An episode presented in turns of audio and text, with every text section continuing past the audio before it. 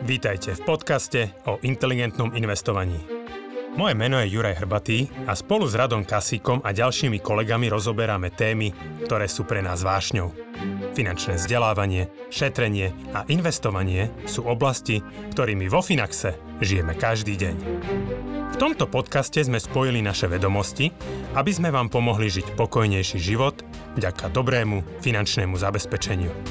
Stiahnite si do mobilu našu aplikáciu Finax a nezmeškáte nové podcasty, blogy či skvelé webináre. Dobrý deň, milí inteligentní investori. Vítajte v ďalšom diele podcastu Finax radí. Dnes na vaše otázky budú odpovedať kolegovia Rado Kasík. Ahojte. A Janči Tonka. Ahojte. Prvá otázka je od Petra, ktorý má 53 rokov a chce sa spýtať na finančnú rezervu. Viem, že jedna z povinností pred investovaním je mať finančnú rezervu. Jej veľkosť závisí od situácie, ale všeobecne radíte 6 až 12 mesiacov mať nezainvestovaných. Moja otázka je, platí to tak vždy? Ak by som napríklad investoval s Finaxom viac ako 10 rokov, tak pri priemernom výnose okolo 5% by to znamenalo, že trh by musel padnúť o 50%, aby som sa dostal do červených čísel. To znamená, že ak by som celú finančnú rezervu zainvestoval, tak by ma netrápilo, eh, keby som musel časť z portfólia predať. To, čo predám, predám so ziskom. To znamená, že som na tom lepšie, ako keby som finančnú rezervu nemal zainvestovanú. Vaša kalkulačka hovorí, že jednorázovo zainvestovaných 6 tisíc eur pri 30-ročnom horizonte je takmer 60 tisíc eur a to nie je zanedbateľná suma. Tak by ho zaujímal váš názor.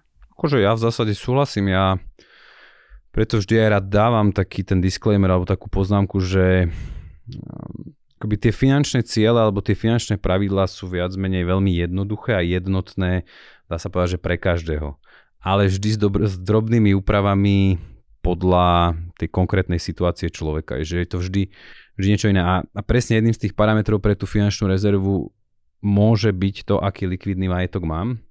Ja by som ešte trošku popravil, že my práve odporúčame a v tom sme si myslím, že boli takí trošku prvý alebo revoluční, a že čas tej rezervy aj investovať. Je, že naozaj, že držať na účte, hlavne pokiaľ treba zarábam naozaj, že viac, že mám ten mesačný príjem vyšší, a držať treba z 12 mesačných príjmov na účte, akože extrémne, že to je naozaj zbytočné, hlavne keď zohľadíme túto súčasnú infláciu. Ako poznám ľudí, ktorí to potrebujú, ktorí potrebujú mať pomaly 12 mesačných príjmov hotovosti doma a až potom sa cítia komfortne, ale to je treba ten ďalší faktor, hej, že taký, taký ten psychologický to, že aby som pokojne spával a cítil sa dobre, že OK, že aj, aj to je vec.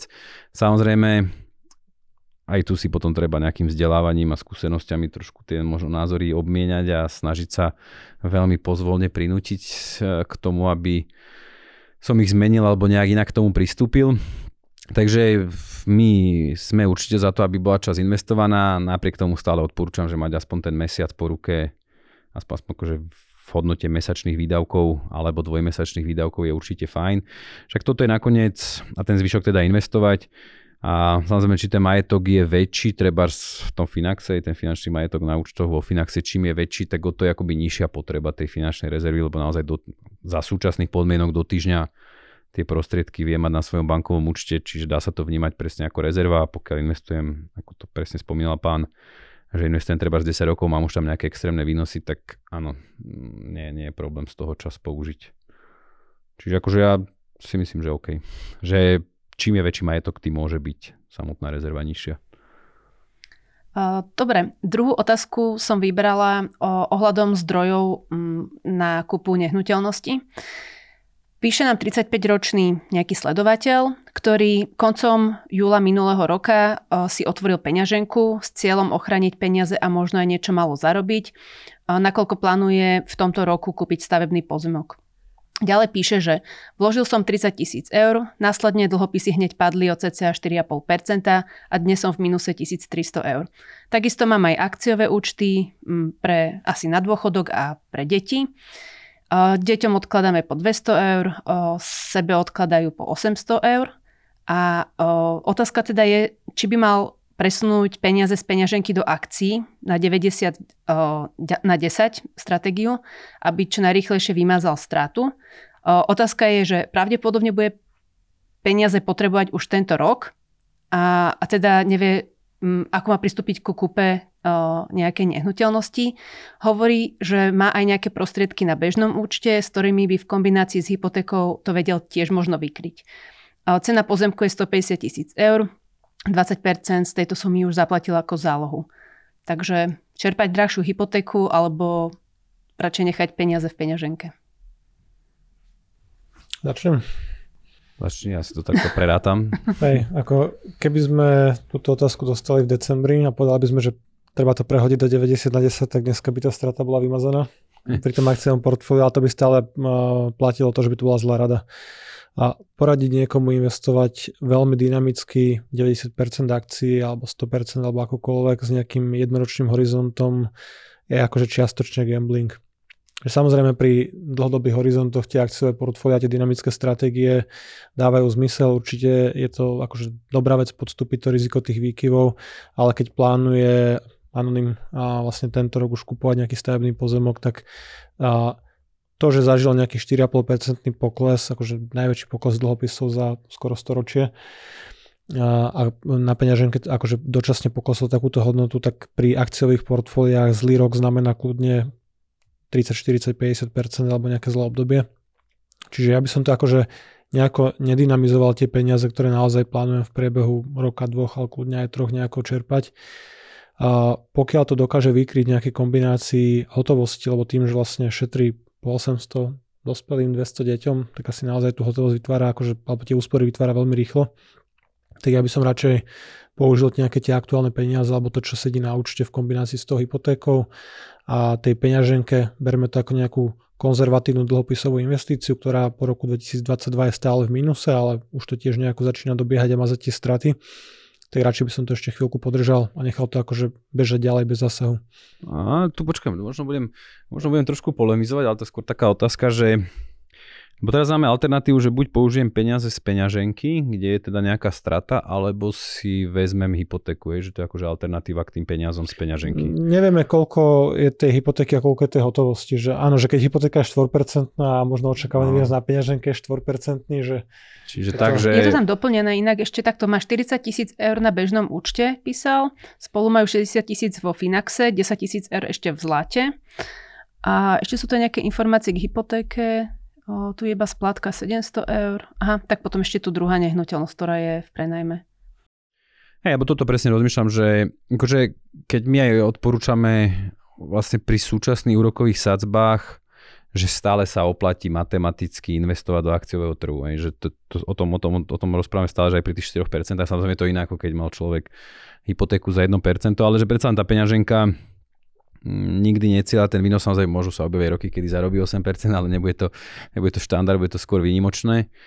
A ono aj keď ja sa pozriem vlastne na tie fondy, ktoré tá peňaženka obsahuje aj po tom poklese, že ten výnos do splatnosti toho najväčšieho globálneho dlhopisového fondu sa pohybuje niekde okolo 3,5%. Čiže očakávať, že by tá neviem, najbližšie, akože s veľkou pravdepodobnosťou ten výnos bude nejaký nadpriemerný v najbližších rokoch. A potom poklese to je vždy tak, ale ja neviem, keď sa bavia možno, že 3-4 roky, že by to bolo nad 4%, tak tá pravdepodobnosť je nižšia, že, nezarobí to nad 4% v priemere ročne.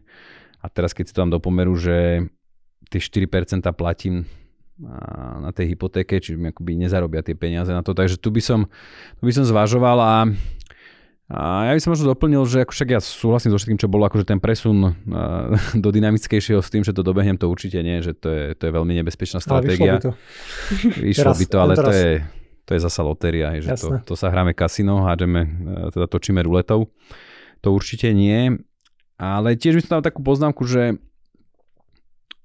akoby aj pri tej peňaženke, že takéto vyčkávanie na to, kým to bude na nula, až potom to môžem vybrať alebo v pluse, aj to bude také stále úsmevné, že Um, akože netreba sa báť tých strat v žiadnom uhle pohľadu a proste tá peňaženka, ako ja si myslím, že sme to dosť na to upozornili, dosť sme to komunikovali, že áno, ona samozrejme zažila naozaj extrémny rok, ktorý sa opakuje proste raz za 50 rokov v priemere, čiže vždy sa stane, že si aj my investori do takýchto vecí takéto niečo vyžerieme.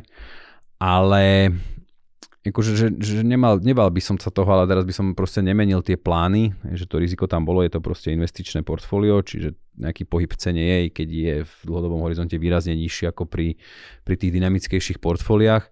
Čiže aby som sa nebal, hej, že keď mám nejaký takýto plán, slúžilo to na niečo, samozrejme lepšie by bolo, keby tam od tých 1500 eur bolo viac, ľahšie by sa robilo, ale nejak by som úplne nemenil tie plány a nesklzával z tej stratégie a držal sa toho. Čiže ja asi sa skôr prikláňam k tomu použitiu, ale hraň zase je to, je tam proste x okolností ďalších, že pokiaľ napríklad tie peniaze vôbec nepotrebuje a dokáže si to prefinancovať hotovosťou, čo má na účte a, a hypotékou a asi tie príjmy tam budú slušné, že nie je to, nie, nie, nie sme nejak proste na hrane, tak prečo príjmy, nie? Príjmy tu máme na úrovni 8 tisíc eur na domácnosť. No, takže asi, asi tú hypotéku zvládnu a potom by som sa vôbec možno o tom bavil, že teraz zase poviem trošku inak, že potom by som to možno presúval do tých dynamickejších portfólií, ale s tým, že naozaj ten horizont peňazí bol dlhší. Čiže riešil by som to hotovosťou úverom a tú peňaženku by som dal do dynamickejšieho portfólia, nie s tým, že to dobehnem do roka, ale že naozaj dám tým peniazom proste dlhodobý horizont. Dobre, ďakujem. A posledná otázka od Martina. Ten by sa chcel spýtať, či do investičných portfólií plánujeme v budúcnosti zaradiť popri trhovo vážených ETF aj hodnotové ETF. Ich zaradenie by podľa neho zvýšilo diverzifikáciu a očakávaný výnos portfólií. Mm, to teraz asi miešame trošku, lebo hodnotovo vážené? Či... Áno, market weighted tu je a potom uh, value ETF. Tak to tu je napísané. Je taký trošku Hej, Hej, lebo takto, že akože my, my, my ponúkame to základné indexové investovanie, čiže naozaj to zloženie portfólií sa snaží kopírovať zloženie indexov a zároveň rozloženie akoby tej trhovej hodnoty vôkol sveta. Čiže, to je jedna vec, že potom keby sme chceli k tomu niečo iné, tak uh, väčšinou ako by alternatívou k tomuto prístupu, to je práve to také, že by som povedal, že market weighted alebo value weighted. Čiže to je akože hodnotovo vážené portfólio, že podľa hodnoty tých jednotlivých aktív. Alternatívou k tomu sú buď teda tie equal weighted, čiže to sú s rovnakou váhou, alebo rôzne faktorové indexy, kde nejaký faktor vstupuje do tvorby toho indexu a, a mení to zloženie alebo mení tie váhy. A potom vlastne akoby to hodnotové investovanie, to value investing, tak to hovoríme väčšinou o firmách, ktoré majú to ocenenie pomerne nízke, sú to väčšinou nejaké stabilné firmy so silným cashflowom, cashflowom ale slabším rastom. Opak toho sú potom práve tie rastové, rastové investície, rastové tituly, ktoré dosahujú väčšinou dvojciferné a vyššie rasty obratov alebo ziskovosti. Čiže trošku to tu miešame a, a viem, že teraz sa veľa rozpráva o tom hodnotovom investovaní, lebo konečne po ja neviem, 10-12 rokoch prišiel rok, práve ten minulý 2022, keď to hodnotové investovanie zasa porazilo to rastové, alebo tie hodnotové investície porazili rastové, čo asi historicky opravme a Janči, ak sa teraz milím, historicky bývalo častejšie, že práve tie hodnotové zarábali viac ako tie rastové. Áno, skôr bola anomália, že od tej poslednej finančnej krízy, keď si nemal technológie, tak si zostal fakt zadúpaný v prachu. Tak. No. Čiže teraz ako že hovorím, zase dopopriadajú tie hodnotové investície, ale práve pri tom našom indexovom investovaní, alebo prečo my ho tak obľúbujeme, je to, že my nemusíme riešiť tieto trendy a proste teraz a my čo trošku sledujeme možno nejaký Twitter a tak ďalej, že za si tak pre zábavu pozrieme nejakých komentátorov trhových, tak pomerne často je, že dlho sme o tom nepočúvali, objavilo sa to raz za rok, niečo o tom hodnotovom investovaní. A teraz všetci už porovnávajú, že treba ten Russell Value a Russell Growth, čo sú vlastne indexy malých amerických firiem, len jeden je hodnotový, druhý rastový, že konečne ten pomer po dlhých rokoch poklesu sa odrazil a je tam taký malý nárast, však akože asi to bude nejaký čas ešte pokračovať, ale že práve to indexové investovanie, ako my to robíme, nemusíme tieto trendy riešiť, lebo proste v tom našom portfóliu je všetko. A je to možno také alibistické investovanie, ale žiaľ funguje historicky najlepšie, čiže riadíme sa heslom naozaj, že každú chvíľku ťahá niekto iný pilku. Takže keď budú tie hodnotové akcie zarábať, vy ich máte v portfóliu. A budete raz s nimi, že na úkor, úkor niečoho iného. Oni pekne zarobili, že keď si pozrieme minulý rok, tak akože tie indexy technologické akcie, Nasdaq skončil nejakých minus 33%, S&P 500 ako širší index, ktorý je aj zastúpený v tých našich portfóliách pre americké akcie, ten bol nejakých minus 19. A práve to, prečo neklesol tak uh, nízko a mal tam nejaké akože prvky, ktoré naozaj zarobili, bol energetický sektor, Chevron, Exxon, veľké ropné firmy, ktoré sa viac ako zdvojnásobili. Takže tie hodnotové akcie sú v tých portfóliách, len majú proporčne menšiu váhu, keďže sú to skôr nejaké akože stabilné biznisy s menšími možno takými vyhliadkami do budúca, s nejakým rýchlým rastom, možno nejakou výplatou dividendy a podobne. Ale akože pre dlhodobého investora vyberať si takýto štýl investovania nehovorím ako, že nikto z nás nevie, kde budú trhy o 20-30 rokov, že ktorý štýl investovania vyhrá, ale u nás vždy budú aj tie technologické akcie, aj tie hodnotové a všetko medzi tým, čiže najlepšie nešpekulovať. A znovu je to také komické, že túto otázku sme nedostali 5 rokov a dostávali sme skôr, že prečo nemáme tie technologické, ja chcem iba Nasdaq, alebo ja chcem iba americké akcie, alebo iba nejaký ARK a teraz vlastne potom, ako minulý rok zarobili hodnotové akcie, tak sa už z ľudí stávajú hodnotoví investori a ideme sa pozerať na ukazovatele. Dobre, ďakujem vám za odpovede. Našim divakom ďakujem za otázky. Ďalšie otázky stále môžete posielať prostredníctvom odkazu v popise tohto videa alebo podcastu a budeme sa na ne tešiť. Ak sa vám video páčilo, dajte nám like a vidíme sa zase v ďalšom diele. Ďakujeme, do počutia, dovidenia. Dovidenia.